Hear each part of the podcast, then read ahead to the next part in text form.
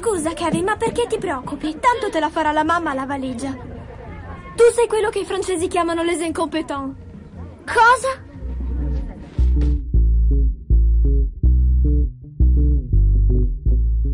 Ciao a tutti e benvenuti al secondo episodio degli Incompetenti, il podcast di cinema di cui si sentiva la mancanza. Io sono sempre Andrea Basti, come ci sono di nuovo Lorenzo Bertolucci. Ciao Lorenzo. Ciao, ciao a tutti, sentivo la mancanza del secondo episodio ed ora c'è.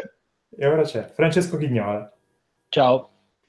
Perché a differenza degli Oscar noi abbiamo i presentatori e già si parte con grande Sì. satira. Tra l'altro noi volevo chiederti Andrea, che sei un po' il capo nostro, se facciamo finta che non esistano gli Oscar a questo punto, perché non sappiamo chi vince, Esatto. eh, quindi fatti- facciamo, viviamo in un mondo in cui gli Oscar non esistono. La chiamiamo la, la O-Word, la chiamiamo. Che non si Quando sono, quando sono gli Oscar? Domenica notte, Domenica. da quando registriamo noi, però da quando qualcuno ascolterà magari sono già successi. Esatto.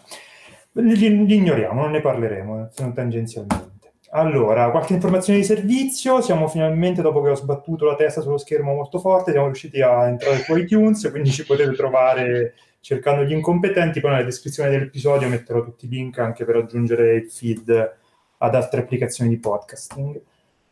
Ok, partiamo con la scaletta che di nuovo è abbastanza ricca, sono sei È film. comunque abbastanza cioè, passibile di, di modifiche la scaletta anche in corso d'opera. Io spero di no. È una delle, è una delle caratteristiche di, di questo podcast che la Vabbè. scaletta può variare improvvisamente. che mi minacciate di farlo, questa è la Eh, caratteristica, sì. io sono terrorizzato. Meno male, meno male che non c'è nessuno che ci lavora per due o tre settimane prima della registrazione, poi viene Esatto, meno male che non c'è nessuno che ci ascolta anche quindi. È un po' l'altra caratteristica, il podcast Esatto. è vuoto. Allora, iniziamo con il film ultimo del nostro regista greco preferito, per mancanza di concorrenza attualmente, che è Yorgos Lantimos, ci chiediamo prima se era Lantimos, Lantimos o Lantimos. fate un po' voi.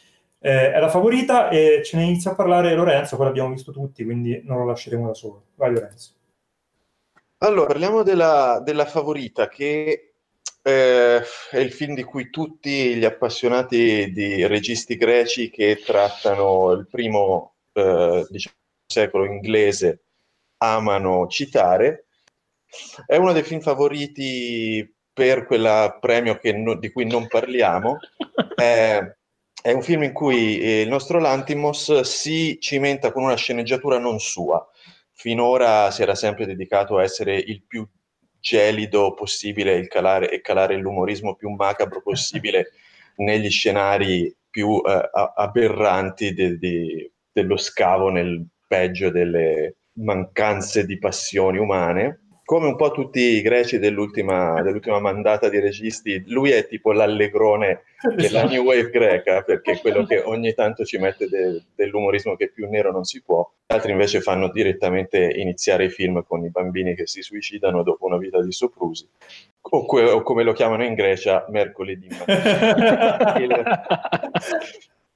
Stavolta invece abbiamo eh, una, una visione, cioè lui applica la sua visione eh, grottesca e profondamente priva di, di speranze nei confronti di certa parte dell'umanità. eh, Ah, cioè, per me è per tutta l'umanità, cioè lui mi sembra che proprio sia completamente pessimista su qualsiasi possibilità di redenzione per, per Sì. chiunque. Però i suoi personaggi, stavolta le, le tre figure femminili, non nega la forza di questi personaggi, non nega il fatto che siano potenzialmente capaci, eh, solo che li mette l'una contro l'altra e, e fa in modo che eh, tutta questa forza eh, di, di queste figure che muovono la storia eh, va a finire poi nel farsi male l'un l'altra. Eh, Fa- Facciamo anche un passo, mentre- farei un attimo sì. un passo indietro anche per- perché magari qualcuno non l'ha visto e non sa di cosa esattamente stiamo parlando. Ma magari invece l'ha visto. Riassumo io velocissimamente in due frasi. che Sì. si informino da soli. Allora, eh, la regina Io sono Eh. sempre stato contrario alle sinossi. Alessia, vabbè, però si può dare due pennellate Ok. così per capire di cosa stiamo parlando. È questo triangolo tra eh, la regina, la sua favorita, appunto, eh, che è la moglie di un... La moglie di Mark Gattis. Eh, che interpreta un nobile che fa parte del mm. governo inglese. Sì. E, mh, l'altra punta del triangolo è una mh, cugina popolana di questa, di questa mh, moglie di un, nobile, di un nobile interpretato da, da Rachel Weisz eh, che si inserisce in questo rapporto tra, tra queste due figure e morboso. Lo, morboso. E lo inizia un po' di codipendenza, lo inizia un po' a distruggere dall'interno. Eh, riprendendo il discorso, appunto, cioè, sembra per me dipingere tutte e tre le donne come delle persone estremamente negative, interessate solo alla gestione del potere, e anche quella che sembrava all'inizio più fragile, la regina più dipendente da, dalle altre, in realtà si rivela anche lei un'incredibile stronza. Sì, eh. Però se pensi cioè, che a come sono rappresentati tutti i maschi che sono senza... So, cioè, sono intercambiabili generico politico fanfarone, parrucconi, sì, sì. Eh, nudi, grassi, che fanno correre i paperi nel, nelle stanze e dicono solo stronzate e sono eh, demas- de- ema- emasculati desessu- desessualizzati. Sì, sì, letteralmente eh, si agitano sullo sfondo ballando in maniera sì. ridicola, proprio letteralmente sì, fanno per tutto il film. Questi qui sono tre eh, personaggi eh, forti, interessanti e potenzialmente capaci di qualcosa di buono, eh, cosa che però non avviene. Cioè, io, si può iniziare a vedere Emma Stone come quella che porta una genuinità in un ambiente ingessato e invece non lo fa. Si può vedere Rachel Weisz come quella che è la detentrice di valori solidi e di una solida eh, visione politica e invece anche lei è interessata a, restare il più vicino possibile alla regina e mieterne vantaggi. Si può vedere la regina come la figura chiave di volta di tutta questa struttura e mm-hmm. invece anche lei è una manipolatrice. Viziata, manipolatrice, l'aspetta un futuro tragico e vuoto come la, quella che intuiamo essere stata la sua vita fino a quel momento. Mm, mm, Però mm. secondo me poi il ruolo pro- più proattivo del, del, film ce l'ha cioè Emma Stone, cioè quella che sì. diciamo, la, la, la, grande manipolatrice del film è il suo personaggio. Infatti mi ha abbastanza stupito vedere tutte le nomination non solo agli Oscar ma anche precedenti sparse in quel modo lì, per cui Olivia Colman che è straordinaria, forse è quasi sicuramente la migliore del cast, è non protagonista del film, mentre, scusate, protagonista del film, mentre Emma Stone, eh, che ha, credo, anche più tempo sullo schermo delle altre Probabilmente due, sì. ed è il personaggio, è il vero propagatore di cambiamento all'interno della trama, è un non protagonista. Questo non so per quale motivo sia successo, forse è una questione di campagna promozionale del film, però... Il problema, che magari ne parleremo dopo, che è anche di Green Book, cioè che ormai certe categorizzazioni degli Oscar non hanno più alcun senso, perché insomma si sta un po' mh, superando quella linea di confine stretta che c'era una volta, però continuano a resistere queste, queste gabbie ridicole, e questo è un, un esempio, ecco un esempio del premio di cui non si parlava comunque. Esatto. non abbiamo detto nulla, cancelliamo tutto. Eh, no, quello magari di cui mi piacerebbe che parlaste è un po' anche, cioè, quello che ci ho visto io è che la, non, non, essendo, non avendo scelto di, di, di partire da, un, da, un, da, una sua sceneggiatura, quindi da un suo mondo fittizio, dalle distopie a cui l'Antimos è abituato, tutta il, la carica disturbante che ha il film eh, è sul, su, sullo stile registico, perché anche per la prima volta fare recitare le persone in maniera normale dopo che ci ha abituato a una serie di film in cui sembravano tutti degli, degli automi, qui invece sì. c'è, c'è, anche una certa verve, c'è un umorismo che non, non si era sì. mai visto così esplicito. Nel... Sì, beh, lui fa una, fa una specie di, di, variazione sul tema di un film in costume, mettendoci il suo appunto da un punto di vista di, di, come riprende le cose, di come monta le cose, di, del modo in cui usa per esempio le dissolvenze, penso al finale che ovviamente non riveliamo, c'è un'immagine molto forte legata al, a un fatto passato della vita della regina, ehm, perché probabilmente lui ha questa esigenza di farci stare malissimo e dice questa sceneggiatura qui ci fa stare malino, devo mettere, ci devo mettere del mio, caricare tantissimo di angoscia, di quindi queste riprese da tutte da sotto, tutti i grandangoloni, tutte, alla fine eh, creano quella situazione quella sensazione di, di, di disturbo, di perturbante, però ehm, io se posso dire la mia, a me è piaciuto molto il film e forse l'Antimos è così, un, è così personale come regista, è così forse preferisco essere film un pochino più pazzerelli, un pochino più, più... Io, a me forse è piaciuto più che voi, a me ha fatto impazzire proprio questa scelta di girare un film in costume che siamo abituati a vedere comunque sempre ripreso con inquadrature classiche e, e, vedere quegli ambienti ripresi in un certo modo, invece lui, questo è girato, l'ho detto più volte, come un, un video di skate degli anni 90 con questi grandangoli messi sul soffitto per terra, dietro i mobili, così, gli dà una qualità disturbante che funziona e che amplifica invece di, di, di, disturbare l'interpretazione delle tre, che ovviamente è il motore, è, cioè c'è il centro del film, è il fuoco del film, certo. le dinamiche di loro tre. Però è riuscito in qualche modo a trovare questa, queste soluzioni che ci stanno benissimo con, con questa, questa, qualità del, del de- delle dinamiche interne delle, delle protagoniste. Vabbè, adesso chi- chi- chiudiamo il capitolo della favorita votando la, la nostra favorita delle tre. Eh, io Rachel Weiss sono sempre innamoratissimo. E... Ma tu parli da un punto di vista eh, da, sessuale, da... Basti? No, no? Assolutamente, non so, brutta persona che mi vuoi dire. Parlavo sia come presenza scenica, sia come, come personaggio che ti ha dato e come insomma riesce a tenerlo su. E è la più stronza forse delle tre, te, te la, mi, è rimasta più impressa, con tutto che la Coleman fa un lavoro pazzesco. Lorenzo che dice?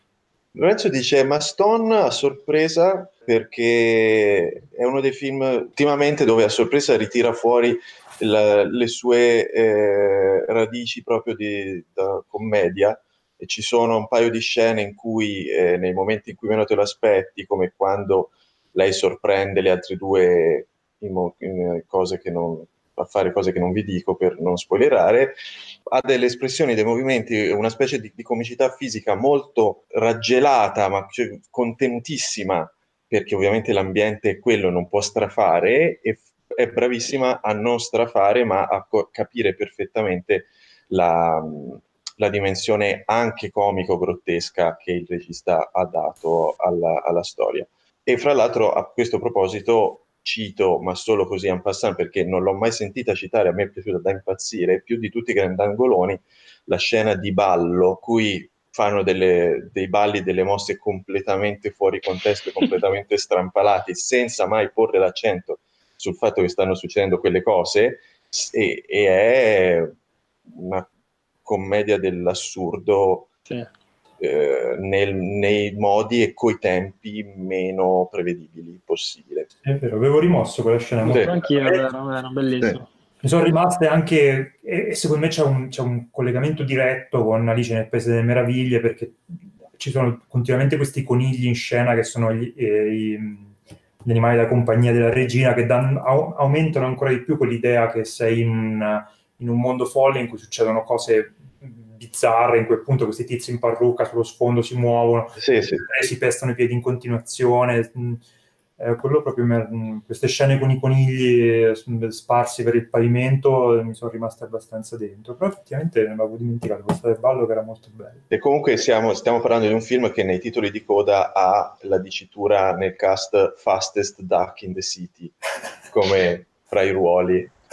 Non lo sapevo. Sì c'è segnato fra gli interpreti il papero che vince la corsa dei paperi buon per lui sì Bene, vogliamo andare avanti? Andiamo avanti, però senza esitare. Senza esitare, andiamo avanti e, uh, parlerò io un po' e poi magari si aggancia Lorenzo che l'ha visto del film di Matteo Rovere, eh, Il primo re. Qui per, con mm. la sinossi ce la caviamo abbastanza velocemente perché è una rilettura del mito di Romolo e Remo che fondano una città, non diremo quale, ve lo farò scoprire. Col... Sanremo. Birmingham.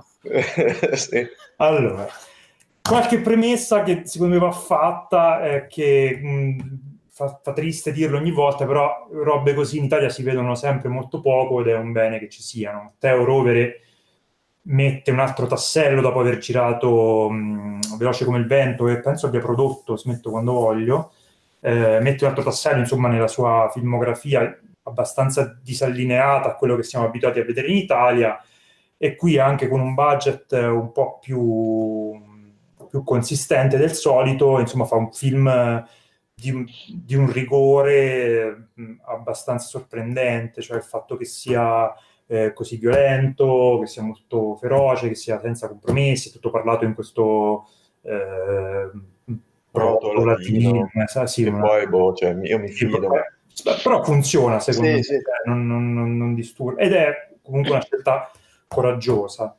Allora, c'è da dire che la prima mezz'ora è qualcosa che a me ha folgorato, è un, è un miracolo. Eh. Si apre con una sequenza pazzesca, questa alluvione che porta via, eh, trascina via i due fratelli che poi si troveranno prigionieri e da lì poi il film per questa prima mezz'ora accelera e non si ferma mai ed è una roba violenta e anche cafona in senso buono. E sangue, sangue, budella, ossa, gente che corre, fango, pioggia, sangue, sangue, budella, budella, budella. Mm. E finché va avanti così, eh, avevo delle aspettative assolutamente mm, fuori dalla stratosfera ed ero contentissimo di quello che stavo, che stavo vedendo perché appunto pur con, eh, con, una certa cafonaggine di fondo eh, sembrava appunto un film di una freschezza e di un, una bizzarria che insomma, con attori italiani, fatto da italiani, si era visto poco. Si è citato spesso Revenant come riferimento, in realtà a me mi sembra più che siamo dalle parti del fantasy, di un... Eh, c'ha elementi Signore Anelli, ma soprattutto ve l'avevo già detto in, in sede privata, ci avevo visto molto di, del Noah di Aronofsky, quindi l'idea di un racconto mitico filtrato un, attraverso un fantasy un po' così strambo eh, e molto molto molto violento. Il problema arriva quando il film si ferma, quando deve iniziare a mettere un po' di carne al fuoco e mh, mettere un po' qualche dinamica tra i personaggi. E lì vengono fuori tutti i limiti di un film non scritto benissimo, di attori che sono delle facce stupende, però eh, c'è molto pasoliniano, insomma è una cosa un po' particolare, però quando devono un attimo portare avanti le dinamiche tra di loro è una tragedia totale perché non perde qualsiasi tipo di credibilità e rimane Borghi a urlare come un pazzo con l'occhio iniettato di sangue a della gente che insomma non ha proprio reazioni eh, che ti aspetti appunto da, queste, da, da questa azione il problema appunto è che quando, quando poi inizia a portare avanti eh, e, e, si trascina verso, verso, il finale che ci aspettiamo, il film diventa purtroppo molto, molto noioso. Eh, deve, deve, mettere in campo il tema portante che è quello di due visioni del potere che si, che si scontrano, diciamo, quella di Remo e quella di Romolo. Eh, Remo da una parte è quella diciamo, che si basa più sulla, sulla violenza, sul sopruso, sulla, sul rifiuto della religione, mentre invece quella di Romolo è un po' più inclusiva, inclusiva votata insomma all'assorbimento delle, delle, delle, delle tradizioni passate e quindi il rispetto anche, anche della religione. E lì per, per, tirare fuori queste cose c'è anche una certa, sono molto macchinose certe svolte di, di, di comportamento dei personaggi, cioè c'è Remo che prima è un pastore incazzato che vuole molto bene il fratello, poi diventa un, un pazzo maniaco che brucia qualsiasi cosa vede e non è mh, quello che succede a schermo non giustifica molto queste, queste svolte così. Si arriva al finale molto annoiati, molto stanchi e con, cioè, ho avuto proprio l'impressione di un'occasione abbastanza mancata. È importante ed è bello che ci siano film così, ritenta, sarai più fortunato, non so come, come dirla. Non so Lorenzo se sei d'accordo. Sì, sono d'accordo, sono anche un po' più severo perché a me non aveva neanche fatto impazzire, non aveva folgorato nemmeno l'inizio che guardavo Bonario sperando che poi si sarebbe eh, avrebbe veramente trovato una personalità sua perché il film a me è sembrato che avessero deciso che l'idea fondante era wow facciamo sta cosa su Romolo e Remo parlato in proto-latino, un po' Mel Gibson, no? un, po', un po' Revenant, un po'... E, e poi... E, cioè l'idea è quella e il, il, film si risolve tutto in quello e poi per il resto è scritto veramente co- con la zappa e quando vedi come sono caratterizzati i personaggi e quello che dicono, anche se lo dicono sottotitolati in italiano, però eh, sono cose dai più viechi e vetusti eh, film di serie B di ammazzare di, di, tribù in lotta come un Neil Marshall diretto molto peggio. Mm. Eh, Beh, stai descrivendo, una... stai descrivendo, Apocalipto praticamente. Sto descrivendo Apocalipto, sì, purtroppo sì. Ecco, e quindi è il nostro Apocalipto. No, ecco, sì, gli manca, cioè, manca rispetto a, rispetto a, Noah che te dicevi, eh, Noah ha degli squarci visionari da Aronofsky che possono farti fischiare possono farti entusiasmare e questo è veramente molto più terra-terra. La cosa, cioè, si salva il fatto che è girato in ambienti proprio, come dire, geograficamente, li vedi, non c'è mai visto un film in quelle zone lì, quei canali e le, le sterpi che vedi quando vai a prendere l'aereo a Fiumicino, e, e però, come dire, mi sembra che non, non, non, basti. Ci sono dei belli effetti prostetici, c'è uno a cui spaccano una gamba molto bene, c'è... Eh, cosa c'era? Un sacco di droni a caso. Quella è la mia scena preferita, diciamolo perché è bello, nel, nel finale, inaspettato, in cui Romolo e Remo combattono a spadate, sì. loro se le danno di santa ragione, non si sa perché, non ha nessun senso, non si era mai visto prima. C'è la telecamera che prende e fa queste svolazzate su un drone. Sì, sembra che li stiano inquadrando con le, le telecamere de, della televisione che è accorsa in quel momento con l'elicottero e, e, escono de, fuori campo in 5 secondi, cioè li vedi combattere e poi la telecamera e non, drone te, ma quindi una, tipo come una puntata di linea verde esatto sì, sì, ma poi non c'è una ragione eh, de, de, di trama non c'è una ragione stilistica perché non l'aveva mai fatto fino a quel momento.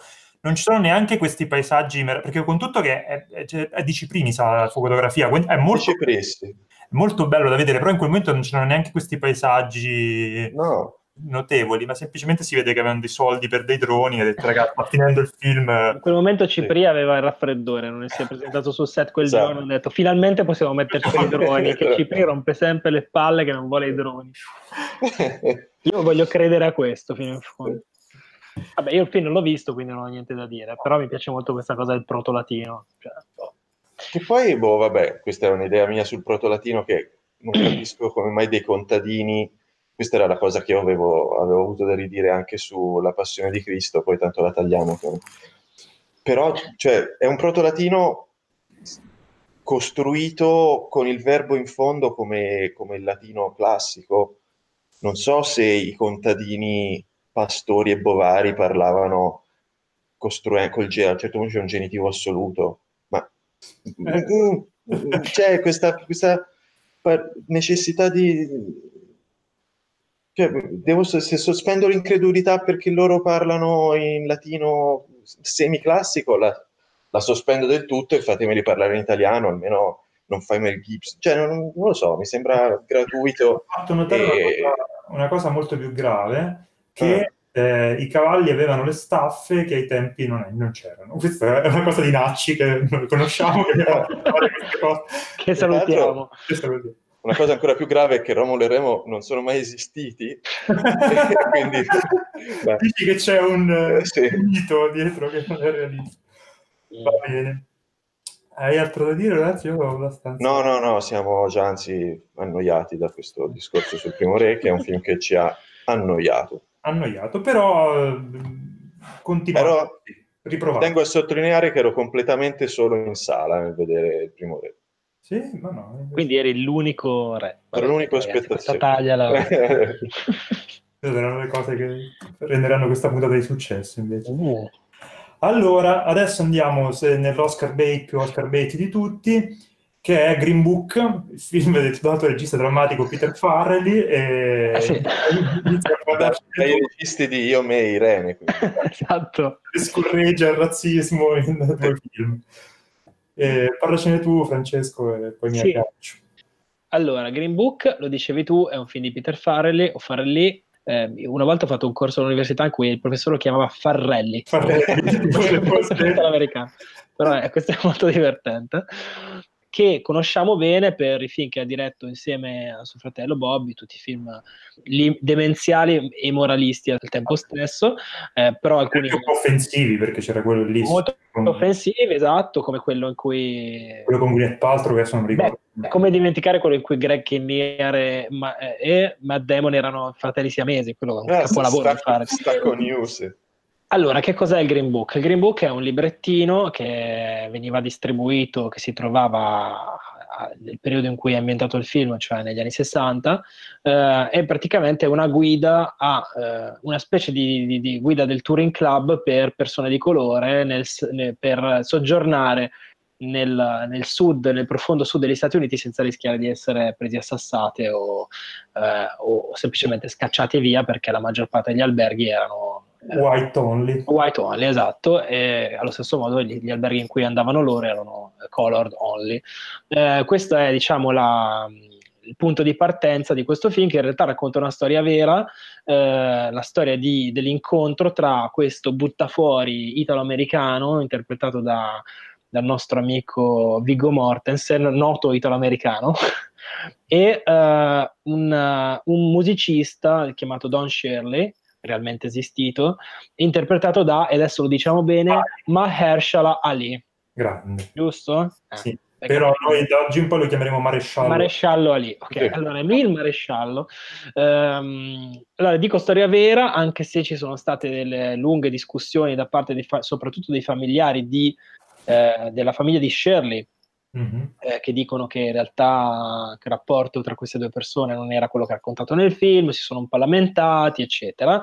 Eh, in realtà la, la, la, parte, la famiglia del personaggio di, eh, del personaggio di Mortensen che si chiama eh, Tony Lip o Villalonga. Vi, Valle Longa. Eh, e eh, è contentissima perché il film l'ha scritto il figlio, l'ha scritto Nick Vallelonga che si è ritagliato anche un piccolo ruolo nel, nel, nel film.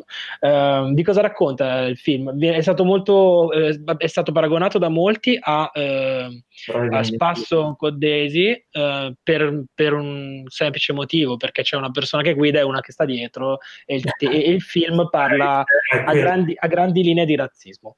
Eh, per il resto, e perché è una commedia dolce amara vabbè, ok. Sì, diciamo, le, le, le, premesse sono un... un sì, un, ci sono delle premesse abbastanza simili. Sì. Eh, ovviamente, cos'è la storia, la classica storia molto hollywoodiana, un po' vecchio stile, eh, la parola vecchio non lo dico a caso, eh, di due persone che hanno dei limiti, diciamo, in, di personalità che riescono a vedere il mondo all'interno del loro, del loro del quadro mentale in cui vedono le cose, e poi la, conoscendosi entrambi imparano qualcosa, imparano, a, eh, imparano, migliorano, arrivano alla fine del film che hanno raggiunto stato mentale di, in cui ci salveranno tutti, come dicevi tu l'altro giorno, dal razzismo. Um, in questo caso un personaggio deve imparare che i neri non sono catti, brutti perché cattivi e l'altro che uh, non so esattamente quale sia il suo, il suo, percorso, perché l'altro è chiaramente un musicista. Deve essere diviso tra il eh, non essere abbastanza bianco e non essere abbastanza nero, perché è un musicista di colore molto colto, molto a- a- apprezzato e molto con una grande fama internazionale, eh, che però vive, non vive come diciamo, pesce, pesce fuor d'acqua in tutti e due i mondi. Esatto, vive fuori esatto. quello dei bianchi è escluso da quello dei neri. Eh... Però entrambi scopriranno una lezione che è molto importante, cioè razzismo brutto. brutto razzismo no. brutto, sempre. Razzismo razzismo no, e, um, mentre invece mangiare tantissime schifezze, bene. Eh, alla fine una delle, una delle caratteristiche part- eh, principali del film è il fatto che questo, il personaggio di Viggo Mortensen mangia eh, in modo incontrollato per tutto il film e con questo, il, il punto di arrivo è eh, lui è in camera d'albergo che sta aspettando, si fa gli affari suoi, guarda la televisione e prende una pizza all'italiana, cioè una pizza rotonda, la piega in due e comincia a mangiarla piegata in due, che è una cosa che mi ha fatto, ho avuto un, un impeto di stima nei suoi confronti.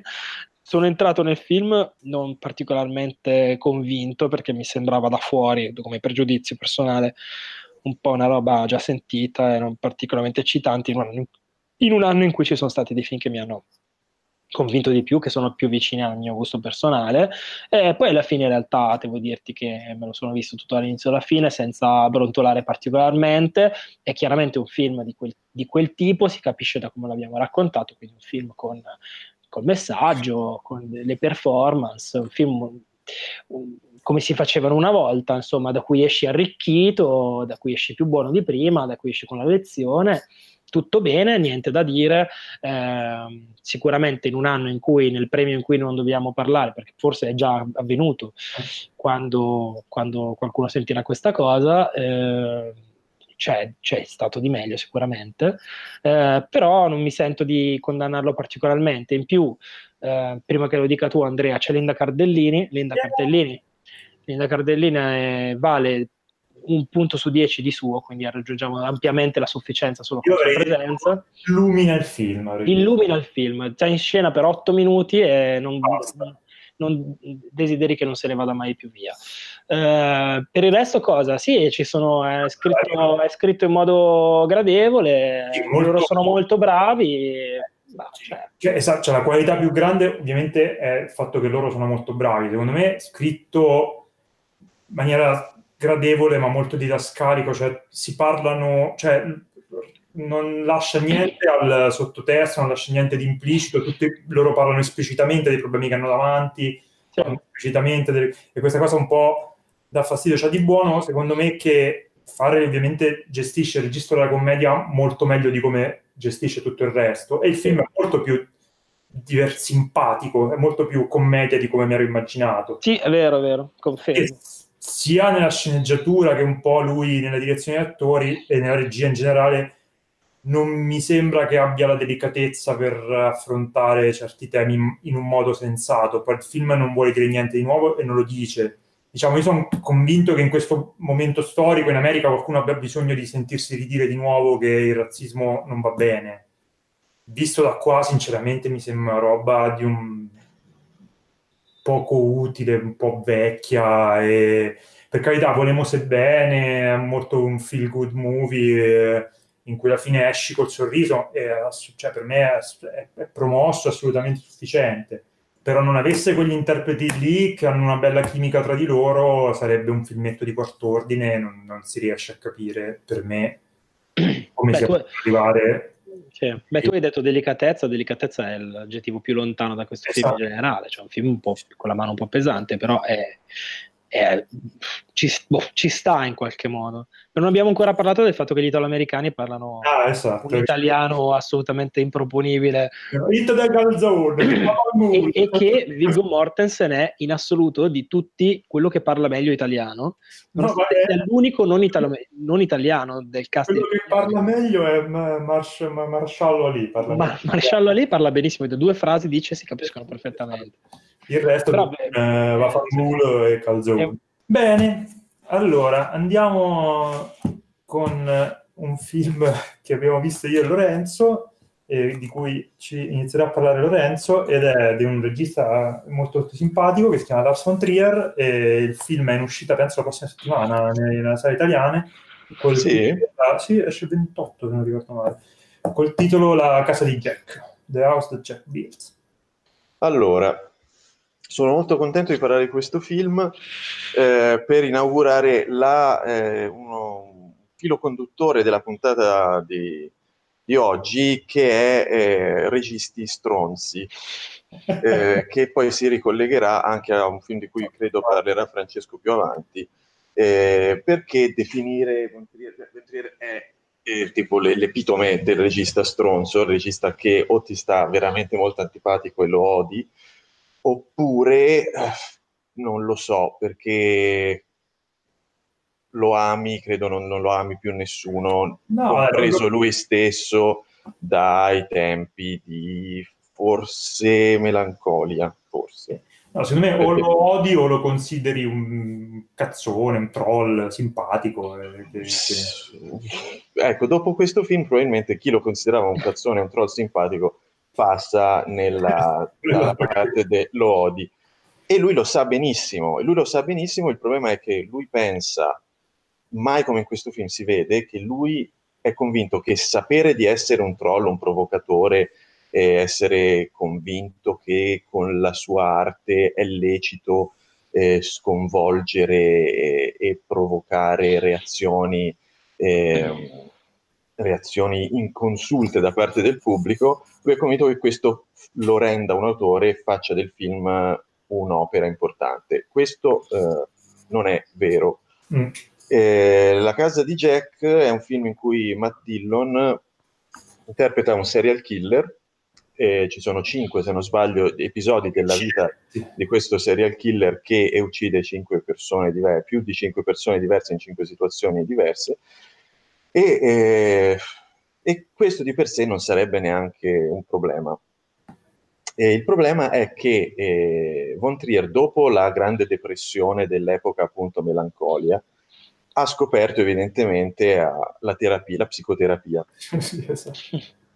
E eh, già in Nymphomaniac aveva fatto due film in cui, il cui scopo era inframmezzare ca- il, il, cazzo digitale di Shia LaBeouf a Stellan Skarsgård che dice cose e spiega cose tipo il progetto Nettuno del, dis- del, del, del disinteresse.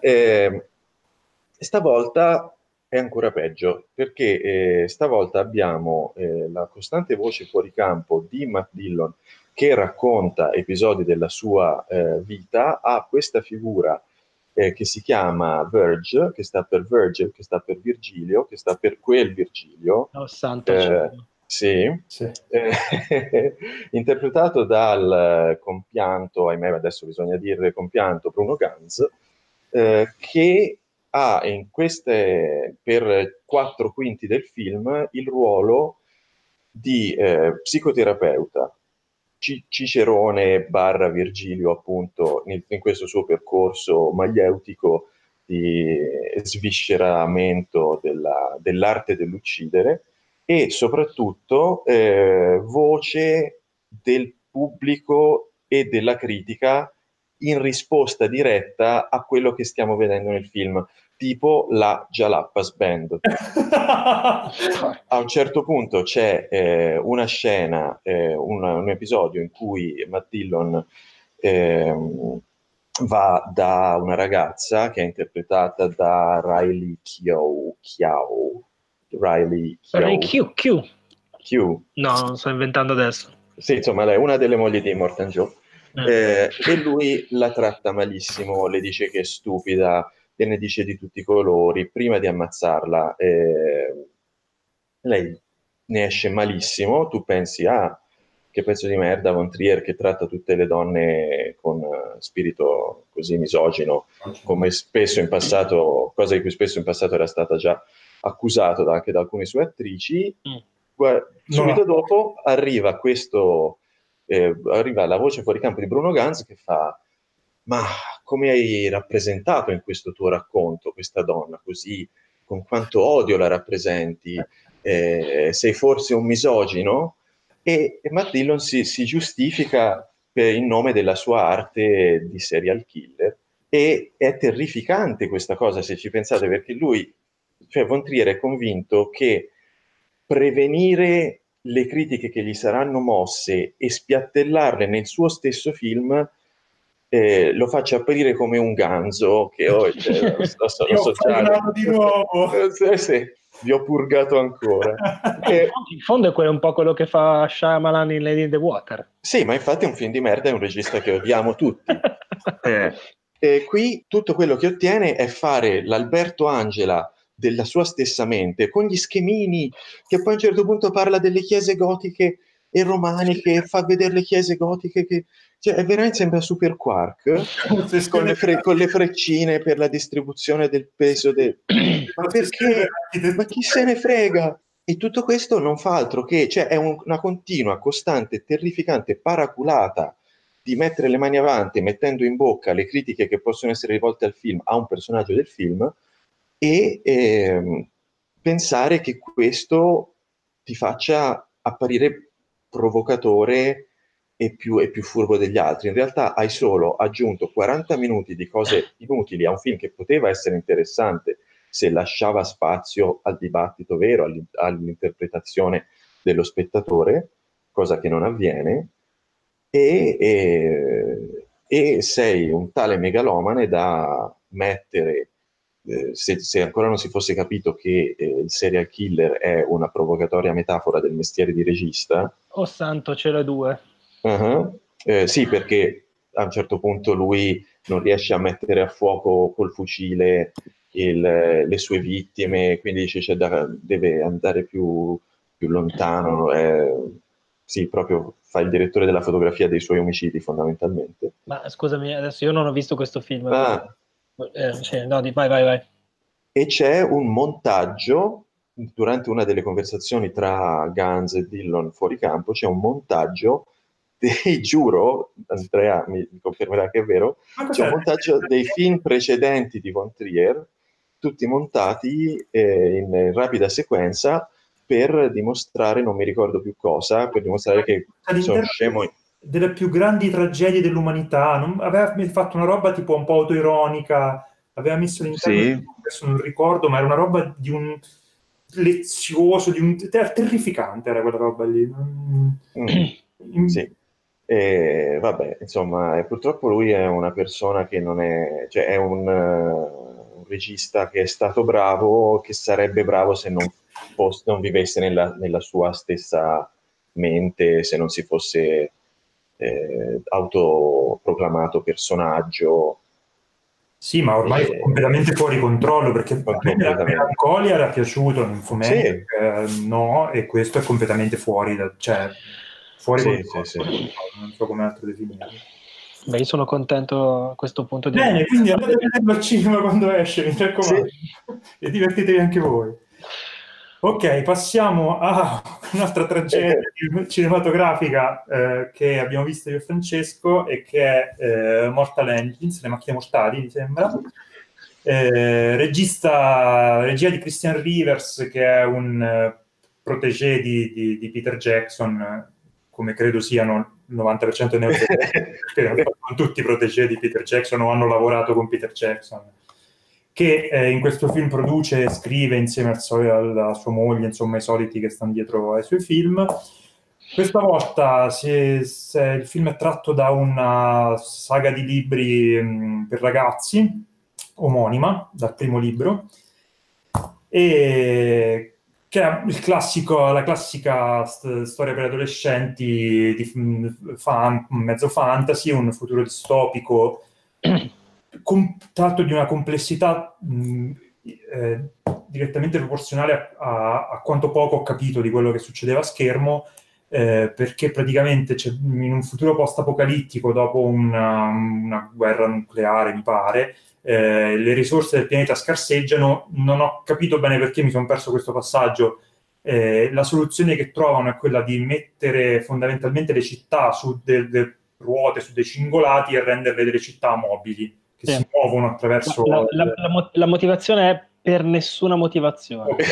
C'è nessun motivo... Non, non, magari nei libri è spiegato. No, eh. ma la, cioè, la motivazione, diciamo, prettamente narrativa è che se le risorse non, possono, non ci sono, non possono arrivare alla città, allora la città va alle risorse rubandole alle altre città, quindi se le va a prendere proprio fisicamente. Esatto, perché Detto poi... questo, ricostruire Londra in, in verticale è un tale sbattimento che non giustifica probabilmente anche in mille anni, ma queste sono Vabbè, però non, nostre. Probabilmente nel, nel, libro è spiegato benissimo, 13 anni, sono un grandissimo fan, con, ricordandomi cosa ero 13 anni.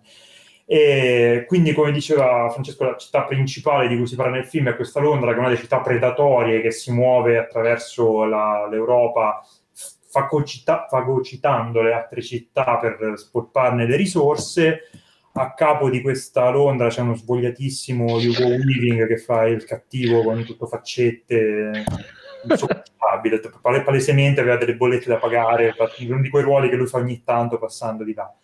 Ehm, come quest- tutta quest- questa serie di film, diciamo figli e figliastri di Hunger Games, i protagonisti sono degli adolescenti, eh, non ho capito nulla della trama principale, c'è una sorta di... Eh, ri- ribelli, eh, città di ribelli che si ribella appunto a queste c- città predatorie, Sì. eh, una, so- una ragazza che ha avuto dei traumi nel passato, è stata...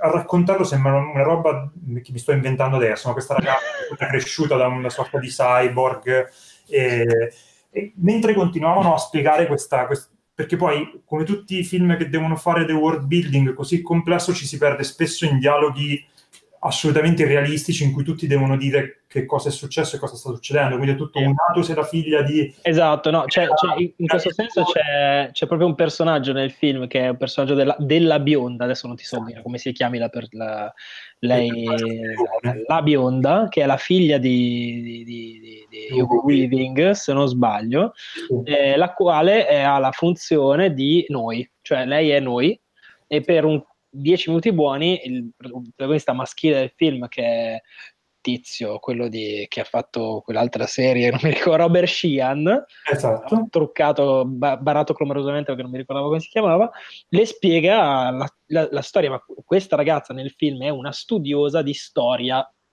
esatto. eh, si suppone che lei qualcosa sappia, invece lui che è un pezzente le, rac- le spiega le cose, lei dice, ah sì davvero, raccontami di più. esatto. E Questo è quindi il tipo di approccio della sceneggiatura. perdono in questi spiegare. dialoghi infiniti che mi hanno annoiato al minuto uno tanto che mi sono reso conto che a un certo punto mi ero fissato, non so se è capitato anche a te, a guardare le capigliature dei personaggi, che hanno tutte queste costruzioni, eh, queste impastature per cui siamo in un futuro apocalittico, sono tutti disperati, poveri e sporchi, ma hanno i capelli tipo Final Fantasy, tutti quei spuntoni in giro, i denti bianchissimi e sono vestiti... eh, I denti bianchissimi ho notato anch'io. Ho pensato, in Inglesi. caso quando, eh, parte- apocalittica e c'hanno tutti i denti perfetti. in, un, in un casino così, cioè dove trovano il tempo per l'igiene dentale? Però queste, cioè, usciamo da questo discorso qui. Secondo me, dalla, da- da- dalla cifra di quanto il film per- non, non abbia nessun interesse da subito. Quello che mi è dispiaciuto è che, visti i soldi buttati, visto che comunque c'è la Ueta, che di solito almeno a livello estetico fa, fa e ha fatto anche in questo film delle cose abbastanza impressionanti, è il fatto che il regista è totalmente incapace di rendere qualsiasi cosa emozionante. Nel momento in cui avete delle città gigantesche che si rincorrono eh, in mezzo a queste lande, fagocitandosi, sparando cose, e non riesci in nessun modo a rendere l'azione interessante, in nessun modo a rendere il senso di scala. Cioè, se voi pensate con 10.000 lire cosa aveva fatto Guillermo del Toro con Pacific Rim, questi qua con il 10 volte il budget sembra di avere dei modellini, cioè non c'è mai l'idea che c'è una città gigantesca, cioè si vede che probabilmente nel, nel libro questo è restituito meglio, c'è questo gigantismo, queste città eh, enormi che lentamente si muovono, fagocitano, spaccano, distruggono. Nel film sembra di vedere un bambino che gioca su un, un set di giocattoli, non ha, non ha nessun tipo di impatto. eh, quando poi si torna agli esseri umani sembrano girati tutta da un'altra parte e quindi non c'è nessun tipo di, di- di- di- anche sotto il livello puramente action, puramente di intrattenimento, non c'è, non c'è niente neanche lì, cioè c'è solo questa, questa, questa noia mh, totale, sono due ore, sembrano 200, Mm. eh, non, non si capisce niente, Ti è piaciuto, insomma? sì, mi è piaciuto molto. Eh, no, io volevo, volevo dire eh, un paio di cose. Una sulle ca- capigliature che hai detto tu. C'è, un- c'è una cura estrema in alcuni dettagli assolutamente non importanti, secondo me, in questo film, che poi tralasciano cose fondamentali, tipo montare il film decentemente, perché è un pasticcio, ci sono delle, delle- delle robe inguardabili, oppure semplicemente, appunto, quello che dicevi tu, sfruttare appieno le possibilità che la scala della cosa ti dà l'unica cosa che c'è, la cosa forte che fa è questa scena che tra l'altro era il trailer del film, quindi insomma basta andare su YouTube per vederla, è eh, questa Londra gigante che insegue questa città e la, e la- e la fagocita e lì ti dà l'idea, no? Un semplice gioco di confronti, no? C'è una città, un villaggetto bavarese se non Sì, sbaglio, esatto. Un villaggetto bavarese che scappa e Londra che è grande tipo 50 volte tanto che la insegue. A quel punto dici, è veramente grande questa città. E poi non so se ci hai badato, ma poi per due terzi di film non ci sono più città, cioè non si vede più Esatto. niente. Si vede dentro Londra, che però è, è Londra, cioè c'è la metropolitana, c'è una Londra, siamo steampunk, Sì, eh, esatto. quello che vuoi, però mh, all'interno delle singole scene non è che ti rendi conto che è una Londra fatta tutta tutta un pezzo sopra l'altro, no? Perché poi penso poi, che su, sullo, sullo sfondo, non so se te ne sei accorto, secondo me anche questa è una roba che nei libri ci sarà sicuramente c'era anche un'idea di conflitto di classe per cui nella Londra in alto abitano i ricchi. Sì, un po' sì, buttata lì, un po' buttata lì. Sì, ma lì è veramente, cioè passa un attimo così. No, allora mi interessa di più questa cosa, eh, questo, eh, questo, questa lotta intestina tra trazionisti e antitrazionisti. Ah, trazionisti. È, è una cosa che lo dico ad alta voce, dico, ma io veramente non ci posso credere. E non abbiamo detto però il, il, il, quello su cui ruota questa, questa nuova um, idea di mettere le città su ruota, che è il darwinismo Ah sì, certo, urbano. Eh, cioè, tipo il darwinismo urbano o metropolitano, una cosa del genere. Questa è la filosofia alla base del perché mettiamo le città su, su, dei, su dei cingolati. Sì. Comunque, comunque sì, è un, è, un pasti- è un, gran pasticcio. La cosa che mi, mi io ti, dir, ti, dico, sono un po' meno eh, scontento di te eh, del film in sé, perché secondo me alla fine è un'avventurona mh, rumorosa, eh, polverosa, con, che fa un gran casino, poi su, una, ci sono i 40 minuti finali più lunghi della storia, non finisce mai questo film. Eh, però alla fine qualche, cioè, un po' di avventura c'è ed è un progetto abbastanza originale. Eh, quello che dico io è se tu hai delle premesse simili e le butti via così, mi incazzo molto di più rispetto che se tu hai delle premesse più semplici, come poteva essere, non so, il primo Maze Runner o lo stesso Hunger Games, però le tratti con un, un po' più di equilibrio, riesci ad arrivare alla fine del film che ti sei divertito, hai, hai, fatto quadrare la cosa. Qui a un certo punto la cosa bella, cioè questa cosa delle, delle città verticali, viene completamente accantonata e beh, ci si concentra su cose non interessanti e poi sull'azione, azione pura, interminabile, cioè se uno ha voglia di vedere un film in cui succedono cose ma non, non, si va avanti, questo è il film ideale. Sì, sì, sembra i Transformers con Hugo Weaving, cioè non, non una roba... Cioè poi magari io ammetto che potrebbe esserci anche una mia mancanza di sensibilità su questo tipo di, di, di film, questo tipo di storie, però Maze Runner, che non era esattamente quarto potere, comunque è immensamente meglio ed è finito male anche questo. Comunque, al di là di se mi piace o no, il film è andato malissimo, non, si, non penso che si farà più. Non credo, non credo. E, insomma, ce la siamo giocata così. Bene, siamo andati belli spediti e siamo arrivati all'ultimo film di cui ci parlerai tu, Francesco, che io non ho visto, ma voi sì. Eh, con, prosegue la saga di sì. questo, questo rouge dei registi simpaticissimi di stasera con Gaspar Noè e il suo ultimo film Climax. Climax o Climax? Climax, scusa. O Climax. Eh, sì, ehm, il film di cui parliamo è un film che si intitola Climax è un film del, dello scorso anno, non credo che abbia avuto una distribuzione italiana, Uh, non so. ce l'avrà mai a questo punto.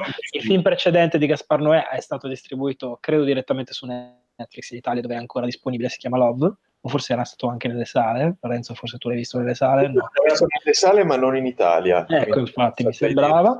Allora, Gaspar Noè, per, per dirla brevemente, eh, è un regista eh, è un regista francese, nonostante sia nato in Argentina, nato in Argentina eh, che è famoso soprattutto per un film di una quindicina d'anni fa, forse un po' di più a questo punto, intitolato Irreversible, in cui famoso per due, per, due, per, per il fatto che era costruito al contrario, cioè ogni sequenza eh, precedeva la successiva o succedeva la precedente? Non lo so, non so spiegarlo. Eh, Comunque andava all'incontrario fino alla premessa. Andava all'incontrario, come il treno dei desideri. Come il treno dei desideri, non ve lo so spiegare. Eh, andava al contrario. Sì. Uh, e succedevano un paio di cose abbastanza truci. Cioè una che veniva, c'era una lunghissima e discussissima scena di stupro ai danni di, di Monica Bellucci che...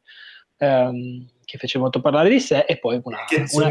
danneggiò il film che era bellissimo ma si parlò solo del, si parlò solo di quello e poi una scena che è nota per essere una delle, più, più, delle scene più truci del, del, secolo a questo punto, cioè un, un, personaggio che veniva ammazzato con un estintore sulla faccia, nella faccia, eh, nella faccia eh, con conseguenze abbastanza spiacevoli per il povero per malcapitato. E per lo spettatore. E anche per lo spettatore. Eh, lui, non ha, anche essendo un regista stronzo eh, trademark, come abbiamo sì. definito prima la Svontrier, non si, non si smentisce mai, lui eh, fa sempre dei film che portano un po' le, prendono un'idea perché alla fine c'è un'idea, un paio di idee, la portano alle estreme conseguenze. Uno dei fi- suoi film precedenti che si chiama Enter the Void, secondo me è bellissimo, era un film interamente girato in soggettiva dal punto di vista di uno che era appena morto, quindi un'esperienza post mortem tutta in soggettiva e tutta fatta con le gru, quindi eh, entrando nelle stanze, salendo al cielo, entrando nei palazzi, una roba devastante, lunghissima, eh, con una forza però, una forza visiva notevole. Eh, l'altra caratteristica di Noè, prima di parlare di Climax, è il fatto che lui fa dei titoli di testa molto belli. dei titoli di testa tutti colorati, tutti pieni di neon, di scritte, di font. Cioè lui mette il 70% di impegno in un film nei titoli di testa e non credo di scherzare perché se tu li guardi sono così e poi il 30% già che c'è fa anche il film. Eh, nel caso di Climax è ancora più particolare la cosa perché i titoli di testa sono più o meno meno metafilm. Sono metafilm, poi ci sono i titoli di coda all'inizio. Ah, certo, ci sono i titoli, c'è una scena. Sì. Titoli di coda al contrario, mezzo film, titoli di testa e l'altro mezzo film. Esatto. Vabbè, non è il primo che fa questa cosa qua, eh? non è che lo applaudo per la sua originalità, però comunque quando sei lì dici, oh, Um, di cosa parla Climax? Brevissimamente, eh, c'è un, siamo negli anni 90, lo capisci, eh, a un certo punto lo capisci che siamo negli anni 90, forse lo scrive... un boombox. Cioè sì, ci sono delle cose che fanno capire che siamo negli anni 90, tra cui non ci sono telefonini. Perché certo. ormai l'unico modo per uscire da certi problemi cinematografici delle sceneggi- degli sceneggiatori di oggi è facciamo negli anni 90 che non c'erano i telefonini. Eh, sono un gruppo, sono un gruppo di ballerini di una, di una compagnia di ballo eterogenea, diciamo, eh, fanno un numero di danza complicatissimo in piano sequenza che si risolve con una che una sequenza che non si interrompe e continua per altri, credo, 10-15 minuti, in modo in un virtuosismo assolutamente gratuito, ma devo dire beh, molto efficace.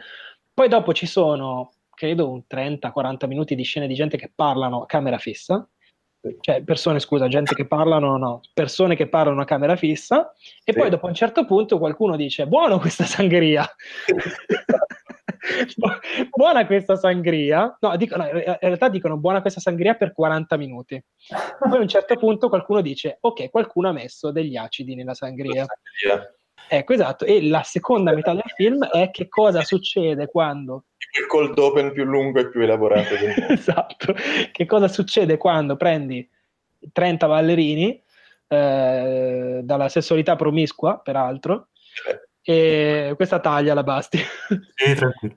e, um... La sessualità promiscua sono ballerini, sono, poi sono, rappresentano tutte le, le, lo spettro del ballo possibile, cioè esatto. quello estremamente effeminato, quello estremamente effeminato nero, quello un po' meno effeminato, quello super ma- mascolino con la tuta Adidas, il, troione. Quello mascolino con la tuta Adidas è quello che...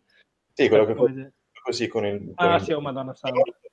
Poi c'è la ragazza con i problemi, la ragazza senza i problemi, la ragazza che se la tira, la ragazza che non se la tira, quella dell'est Europa o comunque del nord Europa, del nord europea che in quanto tale ha la fama di facile, i due ragazzi un po' urban, diciamo che si capisce che hanno una visione delle donne non propriamente Beh, si, cap- si capisce, madonna, ne parlano proprio in modo piuttosto chiaro. E quindi ecco, questo ambiente qui. Esatto, che cosa succede quando prendi questo ambiente qui e dai un acido a tutti e poi te ne scappi e te ne vai? Eh, le conseguenze sono ovviamente, come dicevamo prima, le più estreme possibili, nel senso che succedono cose di ogni tipo. Okay. Uh, il, eh, non, è, non, è, sbagliato secondo me a, a, affiancare quello quello che succede poi verso la fine a quello che vediamo nel, verso la fine di Suspiria, perché me, mi, ha, mi, ha, ricordato molto quel, quella sensazione di siamo, nel, siamo all'inferno. Sì, sì, sì. Uh, ci sono delle scene girate a testa in giù per 10 minuti, sì. cose di questo tipo. Eh, e in generale, diciamo che tutto quello che può succedere di male in una stanza chiusa, anche se molto grande, perché comunque ci sono un sacco di ambienti, succede. Una, una scuola, sembra. Sì, esatto, una, una, sorta di scuola. Un, so, quello che fanno le prove. Esatto, eh, la cosa particolare è che questa angoscia, queste, questa, questa serie di cose orribili che succedono non ti lasciano mai perché eh, questo secondo me è uno degli aspetti più interessanti del film lui fa un, un lavoro sul, sul, sonoro pazzesco per cui tu eh, segui spesso un personaggio anche la seconda parte del film è girata in, con, spesso con dei lunghi piani sequenza quindi tu segui un personaggio che si allontana si allontana dal fuoco dell'azione e tu continui a sentire dietro un urlo particolare oppure un rumore particolare, tu sai che quella cosa che orribile che hai visto prima sta continuando a succedere e ti perseguiterà probabilmente per una settimana nei tuoi incubi peggiori. Esatto. Eh, questo, cioè, queste sono tutte valutazioni positive per quanto mi riguarda, secondo me il film è bellissimo. Eh, certo è che lui ha un po' la tendenza a lasciarsi molto andare, non è proprio uno, è il classico regista che avrebbe bisogno di qualcuno che gli dice abbiamo capito, sì. va bene anche un po' meno, eh, però dai, è uno che, che, sa quello che fa e sa quello che vuole fare soprattutto. Poi ti, piace, eh, cioè, ti dà la libertà di sentirti estremamente disgustato oppure di sentirti disgustato e gradire questa sensazione che provi. Sì, secondo me qui cioè, lui per la prima volta, pur continuando a essere un assoluto sborone eh, con eh, megalomane con, eh, che, che, non rinuncia a eh, mettere dei cartelli ogni tanto con le ma- le, delle massime, tipo la, la è un'esperienza comunitaria. Era, vabbè, insomma, delle stronzate da, da, francese stronzo. Molto, sì, sì, Godard sì, è vivo dentro di lui. Infatti, alle volte sono girate a testa in giù, alle volte sono girate a testa in su. E, è uno che non, tiene sempre il pedale fisso sull'acceleratore. Stavolta, eh, secondo me, il suo stile si sposa bene con quello che vuole raccontare, perché quello che vuole raccontare è veramente eh, semplice, eh, è chiarissimo. Questi mm. ballano, sono uomini, donne, bianchi e neri che ballano di fronte a un'enorme bandiera della Francia eh, e poi tutto va a rotoli. Eh, ok, non è la metafora più sottile. Cosa avrò voluto dire? Eh, però eh, quello fa, quello vuole dire e lo fa per uh, un'ora e mezza, un'ora e venticinque, senza dilungarsi troppo, senza mai perdere le redini di, di quello che sta dicendo, continuando a farti appassionare sempre di più a questa cosa, mantenendo, cioè facendo salire esponenzialmente il livello di ansia e di orrore e, e funziona, per una volta funziona, continui a dire eh, ok, non, non, mi farei dirigere da lui il, il video del matrimonio. eh, e probabilmente è una persona eh, che non mi interesserebbe conoscere personalmente, però non è che devo essere suo amico. Eh, e, e, in questo caso a me è piaciuto molto, laddove anche finché voi, che voi avete esaltato abbastanza della sua filmografia passata, eh, io ho sempre trovato qualcosa da ridire eh, per il compiacimento eh, che e la, e la, il mettersi in mostra, mm-hmm. mettere se stesso in mostra sempre prima di quello che sta raccontando, stavolta le due cose si amalgamano bene, cioè è lui che fa guardate cosa, cosa vi sparo in faccia e per una volta riesce eh, secondo me. Eh, eh, Love, eh, che ho visto al cinema in 3D, con tutto quello che ne consegue, a proposito di sparare in faccia, stiamo parlando della, dello schermo. Sì, eh, era un film in cui lui eh, tentava una, un, un'analisi più approfondita della, della, psicologia dei due personaggi in una storia d'amore ne veniva fuori una visione adolescenziale, eh, angsti, emo, da stupido completo che, che, che era abbastanza imbarazzante e, e, anche lì era solo lo stile eh, di, certe, di certe scene, la potenza visiva di certe scene a salvarlo. Eh, stavolta il film è, è, tutto potenza visiva, è tutto eh, cioè quello che vuole dire, quello che vuole fare è metterti, avvolgerti in questa situazione, eh, piazzarti in questo piano sequenza di orrore costante eh, e, e, fa il suo lavoro. Ecco.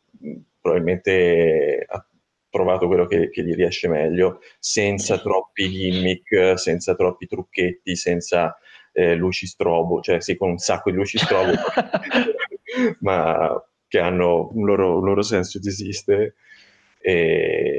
senza fare il rivoluzionatore del, del, del, racconto solo perché hai messo i titoli a, con le lettere girate, ma vaffanculo, chi se ne frega. ecco, quindi mh, mm, ci è simpatico Gaspar Noè? No, eh, ha fatto un bel film, ha fatto, ha fatto un bel film.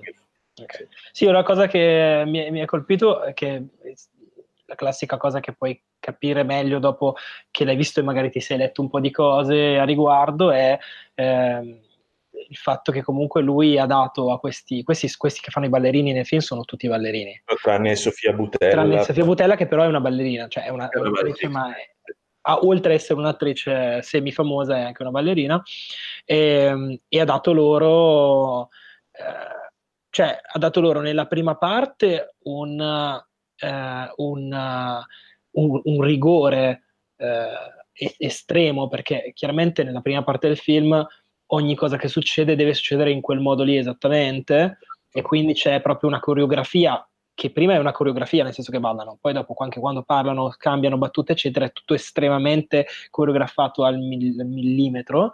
E poi nella seconda parte lui ha detto loro ballate come se foste strafatti di acido, però non fate gli strafatti di acido, ballate strafatti di acido. Quindi mm. è una danza anche la seconda parte, è una cosa di cui non ti rendi conto quasi mentre lo guardi, perché effettivamente ti sembra di vedere un, un, la perdita totale di controllo eh, di questi personaggi, dell'umanità o della società o di quello che volete. Um, il ritorno allo stato brado, succedono cose abbastanza insomma, di, quel, di quel tipo eh, in realtà si tratta di una performance, è tutta una performance. Questo ti aiuta un pochino anche a, so- a sopportare che succedano certe cose che possono mm-hmm. essere un pochino più... Cioè c'è, c'è, un minimo di distacco artistico per cui tu dici ok, sto guardando anche una performance, cioè è disturbante ma non ti spacca in due e non ti... cioè riesci ad apprezzare anche questo tipo di ragionamento che lui ha fatto, cioè facciamo una performance di danza che va a sfracello. Bene, ottimo. Allora direi che siamo arrivati alla fine anche stavolta.